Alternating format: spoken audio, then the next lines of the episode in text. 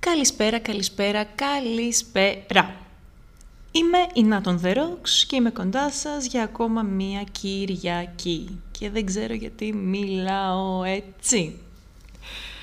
Έχω να μοιραστώ μαζί σας ότι στόλισα επιτέλους, άκρος μινιμαλιστικά φέτος, έτσι αρκετά αφαιρετικά, συμβολικά, δεν έχει καμία σημασία, η κίνηση μετράει φυσικά. Εν ώψη Χριστουγέννων, ο Άγιος Βασίλης λαμβάνει τσουβάλια από γράμματα. Εδώ έχω να πω ότι κλείστε λίγο το podcast αν έχετε κοντά σας παιδάκια, διότι θέλω να μοιραστώ επίσης πως θυμάμαι ότι όταν ανακάλυψα πως δεν υπάρχει Άγιος Βασίλης, γκρεμίστηκε ο κόσμος μου. Μου αποδόμησαν μια ολόκληρη θεώρηση που είχα γύρω από τη μαγεία, τη φαντασία, γύρω από την απόλυτη αθωότητα. Φυσικά ήμουν drama queen από τότε και η αντίδρασή μου ήταν λίγο υπερβολική, θα έλεγα, με μια σχετική μετριοπάθεια, όπως όλες οι αντιδράσεις μου γενικότερα μέχρι και σήμερα. Σάντα μου λοιπόν, αγαπημένε μου Σάντα, έχω πολλά χρόνια να σου γράψω, εκεί φτάσαμε, αλλά επειδή φέτος νιώθω πάρα πολύ καλό παιδί, μπέσα, θέλω να σου στείλω κάτι στα DM. Θα σου ζητήσω πρωταρχικά υγεία, εννοείται υγεία για όλο τον κόσμο, είναι το πιο πολύτιμο αγαθό όλων. Και μετά άλλη μία μικρή χάρη. Δεν θέλω προσωπικό δώρο. Θα πάω μόνη μου για shopping, το έχω. Θα σου ζητήσω όμως το εξής. Αν είναι μέσα στην φαρέτρα των soft skills σου, θα σε παρακαλούσα να βοηθήσεις τους ανθρώπους, να βοηθήσεις εμάς τους ανθρώπους, να μην τρομάζουμε με οτιδήποτε διαφορετικό συναντούμε. Με οτιδήποτε δεν μας είναι γνώριμο, οικείο, όμοιο με εμάς. Δεν θα γράψω άλλα στο γράμμα μου, γιατί λέω τα υπόλοιπα να τα αναλύσω σήμερα εδώ μαζί σας, απαντώντας στον προβληματισμό της ημέρας, ο οποίος είναι φοβόμαστε οι άνθρωποι το διαφορετικό γύρω μας. Τώρα, αν θέλει ο Σάντα να εμβαθύνει σε αυτό που του έγραψα, ας ακούσει το podcast μου, το οποίο είναι διαθέσιμο στο Spotify, YouTube και Apple Podcasts. και ας κάνει όσα χοχοχο θέλει. Πάμε λοιπόν να εξορκίσουμε τον προβληματισμό της ημέρας μαζί. Ας ακουμπήσω τους όρους έναν έναν. Πρώτα απ' όλα ο φόβος. Να ξεκαθαρίσω εδώ ότι είναι άλλο πράγμα το μου αρέσει ή δεν μου αρέσει κάτι από το φοβάμαι κάτι. Είναι δικαίωμά μας, η γνώμη και το γούστο μας. Είναι άλλο δηλαδή το να μην μου αρέσει, για παράδειγμα, η Ινδουιστική κουλτούρα, αλλά είναι άλλο το να την φοβάμαι. Και γιατί εστιάζω στον φόβο. Διότι ο φόβος πηγάζει συνήθως τις περισσότερες φορές από την άγνοια. Δεν γνωρίζω καλά κάτι, άρα φοβάμαι το άγνωστο και αυτό με οδηγεί στην άμυνα. Άρα κρατώ μια επιφυλακτική στάση και όπως ξέρουμε η άμυνα είναι ένα τσιγάρο δρόμος από την επίθεση. Τις υπόλοιπες φορές ο φόβος μπορεί να πηγάζει και από το ακριβώς αντίθετο, δηλαδή από το να γνωρίζω πολύ καλά κάτι, να έχω υπάρξει εκεί ή να ξέρω ότι μπορεί να υπάρξω εκεί, γι' αυτό το φοβάμαι. Κάνω προβολή του φόβου μου στην απέναντι πλευρά και πάλι οδηγούμε σε άμυνα και έπειτα περνώ στην αντεπίθεση. Και στις δύο περιπτώσεις πάντως ο φόβος βγάζει μια επιθετική ή παθητικά επιθετική συμπεριφορά. Και εγώ αυτό το θεωρώ επικίνδυνο. Γι' αυτό και με προβληματίζει. Από εκεί ξεκινά κάθε μορφή ρατσισμού, κοινωνικού, πολιτικού, φιλετικού κλπ. Λεκτικής και μη λεκτικής βίας, περιθωριοποίησης, bullying και λοιπόν παθογενειών. Όσον αφορά το τι εννοούμε με το διαφορετικό, Διαφορετικό μπορεί να είναι μια άλλη εμφάνιση, για να ξεκινήσω από τα εύκολα τα προφανή, ε, μέχρι μια διαφορετική άποψη, στάση ζωής, φάση ζωής, διαφορετική αφετηρία ανθρώπων, διαφορετικές επιλογές, στόχοι, όνειρα, δουλειές, θρησκείες, γλώσσες και ούτω καθεξής. Να δώσω επομένως παραδείγματα για να δούμε αν όντως φοβόμαστε το αλλιώτικο και πώς το δείχνουμε αυτό στην καθημερινότητά μας. Ας πούμε, περπατάμε στο δρόμο και βλέπουμε μία κοπέλα με πράσινο μαλλί.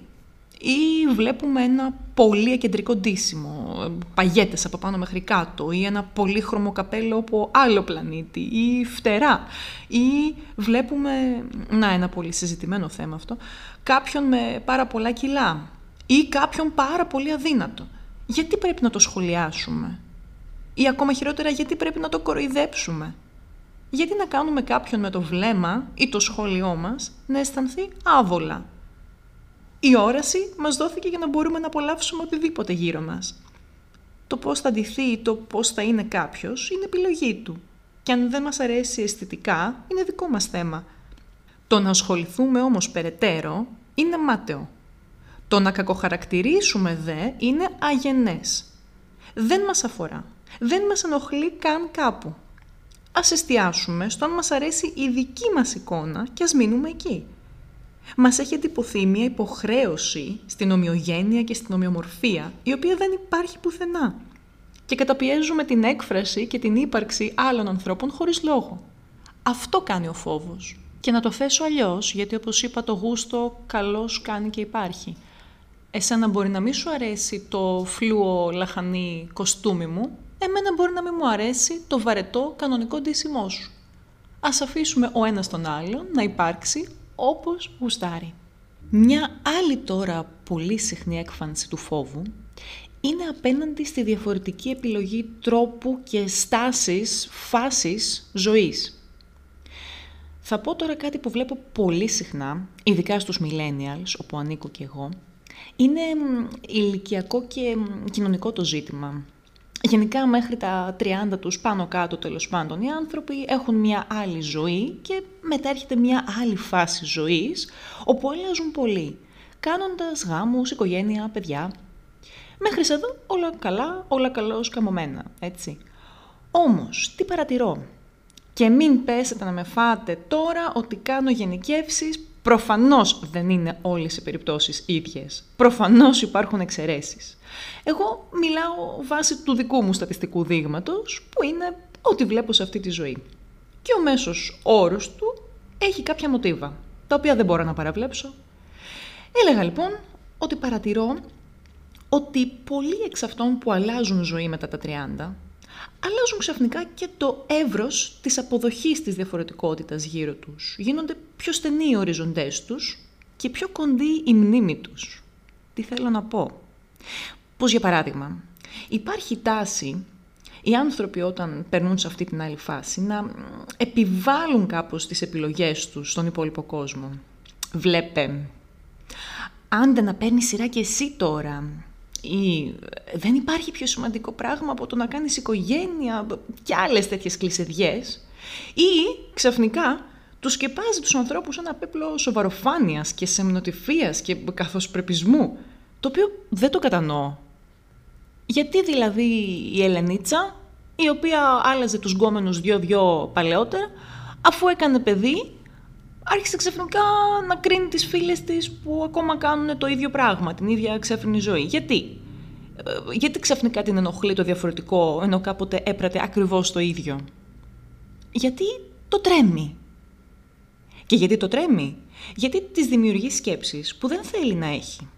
Για παράδειγμα, μου λείπει η παλιά μου ζωή, μήπως το ζηλεύω αυτό, μήπως δεν θα το ξαναζήσω, έκανα τη σωστή επιλογή, τι χάνω τώρα; Και πολλά άλλα τέτοια που προκαλούν στην εκάστοτε Ελενίτσα μια εσωτερική αναταραχή, την οποία δεν μπορεί να την αντέξει, την απεμπολεί και είναι πιο εύκολο για εκείνη ας πούμε, να το ρίξει στους άλλους, σχολιάζοντάς τους αρνητικά για να αισθανθεί η ίδια σωστή και να επιβεβαιωθεί τέλος πάντων ότι αυτό που κάνει είναι ok. Τώρα, άλλα τέτοια παραδείγματα μπορώ να αναφέρω πάρα πολλά σε αυτό το στυλ. Για παράδειγμα, ξαφνικά μας πιάνει μια κρίση, ας πούμε, όσο μεγαλώνουμε για τη δουλειά, ότι κάνω μια σοβαρή δουλειά. Έχει το κοινωνικό σου αποδεκτό κύρος, σταθερότητα. Αν, ας πούμε, κάποιος έχει επιλέξει να κουβαλάει ένα backpack για να ταξιδεύει σε όλο τον κόσμο, τον κοιτάμε περίεργα; Κλωτσάει το μη συμβατικό; Κλωτσάει και παρακλωτσάει. Αυτό όμως όλο είναι πολύ λάθος. Αυτός ο τρόπος σκέψης όσο μεγαλώνουμε. Γιατί δεν υπάρχει λόγος να φοβάσαι, να φθονείς ή να σε ενοχλεί το δίπλα σου, αν εσύ είσαι καλά και οκ με τη ζωή σου. Η λύση είναι να κοιτάει ο καθένας τον κόσμο του και να κάνει συνειδητές επιλογές που να μπορεί να τις υποστηρίξει και ταυτόχρονα να σέβεται τις επιλογές των άλλων. και είναι διαφορετικές. Με στεναχωρεί, αλήθεια, με στεναχωρεί να βλέπω κόσμο, ειδικά έτσι κοντά στην ηλικία μου, να επιδίδεται σε έναν κοινωνικό ρατσισμό, επειδή δεν είναι ο ίδιος καλά. Και θα μου πείτε γιατί δεν υπάρχει το ίδιο και από την άλλη όχθη. Δηλαδή, από όλους αυτούς που είναι ηλικιακά στα 30s, συμπλήν κάτι, αλλά σαν φάση ζωής δεν κάνουν αυτό το κοινό αποδεκτό. Πω πω μεταξύ πόσο κακό, πόσο, πόσο ηλίθιο είναι όλο αυτό το, το κοινωνικό αποδεκτό. Τι είναι αυτό, πώς μας έχουν κάνει να σκεφτόμαστε έτσι; Τέλος πάντων, θέλω να πω ότι σε αυτή λοιπόν την άλλη μεριά βλέπω πιο open-minded σκεπτικά και σεβασμό. Αυτό ίσως έχει να κάνει και με το «δεν μεγαλώνω» που λέμε. Γιατί όσο πιο παιδιά ήμασταν, τόσο λιγότερο επικριτικοί ήμασταν. Τόσο λιγότερο φοβισμένοι. Εξάλλου, το επικριτικό στυλ είναι χαρακτηριστικό των ενήλικων ανθρώπων. Τα παιδιά δεν κατακρίνουν, δεν φοβούνται, δεν έχει φτάσει το μυαλό τους εκεί. Και καλύτερα, keep it simple. Simple, simple, πόσο simple είναι το να μην κουτσομπολεύουμε δεν μπορώ άλλες κακίες, δεν μπορώ άλλο αυτή τη μίζερη λογική του σχολιάζει τις ζωές των άλλων, όταν κάνουν οτιδήποτε διαφορετικό από το συνηθισμένο. Πόσες φορές έχουμε ακούσει κακίες του τύπου «Αυτή μεγαλώνει μόνη της ένα παιδί» ή «Αυτός είναι υιοθετημένος» ή «Αυτός χώρισε στα 40 του, πάει, τελείωσε η ζωή του». Ειλικρινά, όλοι αυτοί που τα λένε, σας το εγγυώμαι, όχι απλά φοβούνται, αλλά αν τους συνέβαινε το πιο μικρό από όλα αυτά που έτσι εύκολα κατακρίνουν, θα είχαν πάθει blackout. Δεν θα μπορούσαν να υποστηρίξουν καμία κατάσταση, ούτε με ψυχοφάρμακα, σας το υπογράφω. Κι όμως, έτσι απλά, αβίαστα, χωρίς δεύτερη σκέψη, χωρίς τύψεις, σχολιάζουν και βάζουν στο στόχαστρο ανθρώπους που βιώνουν είτε από επιλογή είτε όχι από επιλογή κάτι εντελώς διαφορετικό. Θέλετε μήπως τώρα να πιάσουμε τη σεξουαλική ζωή των ανθρώπων, έτσι μιας και έχω φορτώσει; Πόσες φορές ακούμε «Αυτός είναι γκέι, αυτή είναι γκέι» και «Θα σε φάει». Έχει αποδειχθεί πλέον, οι έρευνες το λένε, όχι εγώ, ότι από τον πέμπτο μήνα της κοίησης και έπειτα καθορίζεται το αν κάποιον θα τον ελκύουν οι άνδρες, οι γυναίκες ή και τα δύο. Επομένως, δεν μπορεί κανείς να επέμβει πάνω σε αυτό. It is what it is. Κι όμως, ενώ είμαστε στο 2023, κοντά τώρα μπαίνουμε στο 2024, υπάρχει γύρω από αυτό το ζήτημα ακόμα φόβος. Και πώς εκφράζεται αυτός ο φόβος; Με κακεντρεχή σχόλια, στην καλύτερη των περιπτώσεων, για να μην αναφερθώ στις υπόλοιπες περιπτώσεις. Και γιατί συμβαίνει αυτό; Αυτό είναι ολόκληρη βαθύτερη ψυχολογική ανάλυση που θέλει ένα και δύο και τρία podcast μόνα τους. Οπότε θα αρκεστώ στο να πω απλώς ότι αντί να εστιάζουμε σε αυτού του είδους τον φόβο, ας εστιάσουμε καλύτερα γενικότερα στις ανθρώπινες σχέσεις και στις σεξουαλικές σχέσεις, οι οποίες πηγαίνουν από το κακό στο χειρότερο, τι κακό μας έχει βρει γενικότερα και σε εστιάσουμε στο πώς μπορούμε να βελτιώσουμε την όλη κατάσταση, στο τι συμβαίνει μέσα μας, στο τι έχει πάει τόσο λάθος, δίχως τρόμο, αλλά με ουσιαστική συνειδητοποίηση της κατάστασης. Και μιας και χρησιμοποίησα την ε, λέξη συνειδητοποίηση, θα ήθελα να αναφερθώ και σε ένα άλλο ζήτημα διαφορετικότητας, το οποίο πάντα γνώριζα ότι υπάρχει, από μικρή, αλλά το συνειδητοποίησα ουσιαστικά όταν είχα την ευκαιρία της άμεσης συναναστροφής. Είναι οι διαφορετικές εθνικότητες, κουλτούρες, θρησκείες που υπάρχουν. Στην Ελλάδα ειδικά υπάρχει πολύ μεγάλος φόβος για το ξένο. Ήταν πιο έντονος παλιά, αλλά ακόμα υπάρχει. Το βλέπουμε, το βιώνουμε γύρω μας. Η παρέα μου λοιπόν στο εξωτερικό απαρτίζονταν από συμφοιτητές μου, οι οποίοι ήταν από Ινδία, Αίγυπτο, Σάουντι, Κουβέιτ, Ντουμπάι, Πακιστάν, Κίνα, Μπαλί, ε, Περού, Γαλλία, Ισπανία, Αγγλία, Ελπίζω να μην ξεχνάω κανέναν. Πολλά φιλιά σε όλα τα παιδιά, πολλά φιλιά guys. Βασικά τι λέω, δεν μιλάνε ελληνικά, δεν θα ακούσουν ποτέ αυτό το podcast. Ή δεν ξέρω, θα πρέπει να κάτσω να το κάνω translate για να τους το στείλω. Πολλά φιλιά σε όλους λοιπόν. Οπότε καταλαβαίνετε ότι υπήρχε ποικιλομορφία σε θρησκείες, κουλτούρες, γλώσσες, απόψεις, βιώματα, εμπειρίες. Εντελώς ετερόκλητα background όλοι μας. Ουσιαστικά ήμασταν όλοι κατά κάποιο τρόπο σαν τη μήγαμε στο γάλα. Θα σας πω λοιπόν δύο-τρεις αξιοσημείωτες κατ' εμέ ιστορίες και θα καταλήξω εκεί που θέλω να καταλήξω. Είχα μία συμφοιτήτρια και φίλη, η οποία ήταν, είναι από το Πακιστάν βαθιά θρησκευόμενη μουσουλμάνα. Σε πολλές συζητήσεις που κάναμε αναφερόταν σε διάφορα στοιχεία της θρησκείας και κουλτούρας της. Κουλτούρα και θρησκεία αλληλοσυμπληρώνονται, μου εξήγησε. Δεν υπάρχει το ένα χωρίς το άλλο. Κάποια στιγμή η συζήτηση πήγε λίγο πιο βαθιά και μου εξήγησε πώς θα ήθελε να είναι η ζωή της, ποιοι είναι οι στόχοι της, αφού ολοκληρώσει τις μεταπτυχιακές σπουδές της. Μου είπε λοιπόν πως επιστρέφοντας στη χώρα της, οι γονείς της θα της βρουν έναν κατάλληλο σύζυγο από το στενό τους περιβάλλον, που θα είναι φυσικά η πρώτη της ερωτική επαφή, έτσι. Θα παντρευτεί, θα κάνει δύο ιδανικά παιδιά και θα περνά τον περισσότερο χρόνο της εντός της οικίας. Όταν τη ρώτησα αν θα δουλεύει, μου είπε πως προτιμά να αναλάβει την ανατροφή των παιδιών. Και όταν τη ρώτησα γιατί τότε σπουδάζεις, μου εξήγησε ότι θεωρεί απαραίτητο προσόν τη μόρφωση για να γίνει καλή μητέρα. Εκείνη με τη σειρά της με ρώτησε αν στην Ελλάδα κάνουμε σχέσεις πριν το γάμο και της εξήγησα πως δεν τηρείται επί του πρακτέου η απαγόρευση προγαμίων σχέσεων που επιτάσσει η Εκκλησία, πω έχουμε σχέσεις, επιλέγουμε μόνοι μα τον ποιον θα παντρευτούμε, αν θα παντρευτούμε και όλα τα συναφή. Η πρώτη μου αντίδραση σε αυτά που μου είπε θα ήταν να φοβηθώ. Να κατακρίνω κάτι που για τα δικά μου δεδομένα είναι άκρος καταπιεστικό. Το φόβο μου όμως υπερνίκησε η περιέργεια Τη ρώτησα αν είναι καλά με όλο αυτό και αν θα ήθελε κάτι άλλο πραγματικά. Και, και κατάλαβα πως δεν ζει πίσω από τον ήλιο. Γνωρίζει πως οι άλλες θρησκείες και οι άλλες κουλτούρες λειτουργούν διαφορετικά, αλλά είναι ok με τη δική της. Και θα είναι πραγματικά ευτυχισμένη αν πετύχει όλα αυτά που μου ανέφερε. By the way, τα πέτυχε. Με κάλεσε και στο γάμο της, ένα χρόνο μετά. Αντίστοιχα, η πρώτη της αντίδραση στα δικά μου βιώματα και στον δικό μου διαφορετικό κόσμο θα ήταν να πει «Τι έσχη διαπράτετε εσείς εκεί στην Ελλάδα». Την άμυνά της όμως υπερνίκησε η γυναικεία αλληλεγγύη.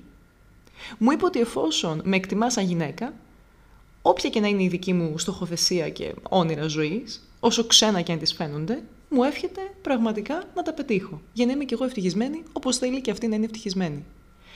Σε κάποια άλλη φάση, θυμάμαι ότι είχα μια ομαδική εργασία και είχα μπει σε μια ομάδα όπου ήμουν η μόνη κοπέλα. Ένας εκ των μελών της ήταν από Σαουδική Αραβία. Και μάλιστα τότε δεν γνωριζόμασταν τόσο καλά, στην πορεία γίναμε φίλοι. Σε κάποιο στάδιο λοιπόν της εργασίας υπήρξε μια διαφωνία, είχαμε κολλήσει όλοι σε κάτι και πήγα να μιλήσω, να προτείνω κάτι. Και πετάχτηκε εκείνος αυθόρμητα και μου είπε το επικό «You're a woman, we will decide, don't». Εκείνη τη στιγμή μου ήρθε κεραμίδα. Έτσι, done. Λέω, αποκλείεται να το έχω ακούσει αυτό. Βάσει αυτού, κανονικά θα είχα πάτημα να θυμώσω, να τρομάξω, να βρω πολύ ακραία αυτή την πατριαρχική κουλτούρα του, να μην ξανασυνεργαστώ μαζί του και μπορεί και να το είχα κάνει υπό άλλες συνθήκες. Αυτό όμως που μου βγήκε να πω τότε ήταν take it back. Ε, now. Just take it back. Και όντως ανακάλεσε. Και όντως ζήτησε συγγνώμη. Και μάλιστα κάναμε αρκετές συζητήσεις αργότερα για το πόσο διαφορετικά έχει μάθει να αντιμετωπίζει τη γυναίκα στη χώρα του, για το ότι διαφωνεί με πολλά από αυτά, αλλά που είναι πολύ δύσκολο να τα αλλάξει γιατί του έχουν εντυπωθεί. Γενικά είναι πρακτικές που είναι ριζωμένες μέσα του και χρειάζεται πάρα πολύ προσπάθεια. Έκτοτε έχω να σας πω ότι γίναμε φίλοι, ξανασυνεργαστήκαμε, δεν μου ξαναείπε ποτέ κάτι προβληματικό και γενικά υπήρχε άνεση ο καθένας να φέρνει στο τραπέζι τη δική του ιστορία και τον δικό του κόσμο. Καταλήγω λοιπόν στο ότι Αν καταφέρουμε στις στιγμές να ελέγξουμε την αυθόρμητη αυτή αντίδρασή μας, την αυτόματη ροπή στο φόβο και την αντεπίθεση στο ξένο, μπορεί και να οδηγηθούμε σε ένα εντελώς διαφορετικό επίπεδο αλληλοκατανόησης που δεν το είχαμε φανταστεί. Και στο τέλος της ημέρας μπορεί να κάνουμε και ένα νέο φίλο. Όχι να έχουμε άλλον έναν άνθρωπο απέναντι. Τέλος, για κερασάκι στην τούρτα, κράτησα τη διαφορετική άποψη. Όλοι έχουμε από μία, σωστά; από την ελευθερία του λόγου τώρα έχουμε φτάσει στο να μην μπορεί ούτε αψού να κάνει κανείς δημόσια, διότι ακόμα και το διαφορετικό αψού, αν τύχει, πραγματικά είναι συγκυριακό, αν τύχει, μπορεί να οδηγήσει σε cancel του ανθρώπου που το είπε, που φτερνίστηκε. Το βλέπω πολύ συχνά αυτό. Ειδικά στο πλαίσιο του political correct, το οποίο είναι ιερό, αλλά μέχρι σε ένα σημείο. Μέχρι το σημείο που αρχίζουν και το ξεχυλώνουν και χάνεται κάθε λογική και ουσία. Θεωρώ πως αν η γνώμη του άλλου δεν επηρεάζει κάπου τη ζωή σου, για παράδειγμα, δεν είναι ας πούμε, η γνώμη ενός πολιτικού προσώπου, ε, κάποιου που θα πάει να ψηφίσει ένα νομοσχέδιο στη χώρα σου. Εκεί ναι, σε επηρεάζει απτά. Τότε δεν χρειάζεται τόσο μένος και οργή και δημόσιο ξέσπασμα αν υποθεί κάτι διαφορετικό από τα δικά μας, πιστεύω. Άλλο προβληματισμός και άλλο φόβος. Όλος αυτός ο φόβος θεωρώ ότι καλύπτει κάποια κατώτερα ενστικτά μας και την ανάγκη μας να ξεσπάσουμε κάπου. Αυτό νιώθω κάθε φορά που ξεσηκώνεται το πλήθος, ας πούμε, να κράξει και να ακυρώσει όποιον άσχετο είπε κάτι διαφορετικό. Αν δεν σε επηρεάζει κάπου, το ξανατονίζω, αν δεν σε επηρεάζει κάπου και απλά το βρίσκεις λάθος, αγνόησέ τον. Καθένας μπορεί να τραγουδά όποιο τραγούδι θέλει, αρκεί να μην παίρνει αποφάσεις για τη ζωή σου. Άρα, τελικά, συνοψίζοντας, ναι, φοβόμαστε πάρα πολύ το διαφορετικό. Και αυτό επηρεάζει αρνητικά την καθημερινότητά μας, εκλείει πολύ μίσος, κόντρα, ένταση και κακεντρέχεια. Και πηγάζει από εμάς. Δεν φταίει ποτέ το διαφορετικό. Δικό μας είναι το θέμα. Άρα απαιτείται πολύ προσωπική δουλειά και σκάψιμο μέσα μας. Τουλάχιστον πριν κάνουμε μια δήλωση ή αντίδραση φόβου, ας δοκιμάσουμε να παίρνουμε μία ανάσα, ένα δευτερόλεπτο. Μήπως και σκεφτούμε και αντιληφθούμε ότι δεν μας φταίει πραγματικά κάπου αυτό που βλέπουμε απέναντί μας. Μπορεί αυτό το ένα δευτερόλεπτο να είναι σωτήριο, να είναι αρκετό για να τα δούμε όλα έτσι απλά και να ξορκίσουμε τον δρόμο και τις άμυνές μας. Διαφορετικό είμαι εγώ, είσαι εσύ, είναι όλοι. Ήμουν η Νάτον The Rocks, για ακόμα μια φορά κοντά σας. Χάρηκα πραγματικά που τα είπαμε. Ανυπομονώ για το επόμενο podcast, την επόμενη Κυριακή. Σας χαιρετώ, σας φιλώ. Ciao, ciao.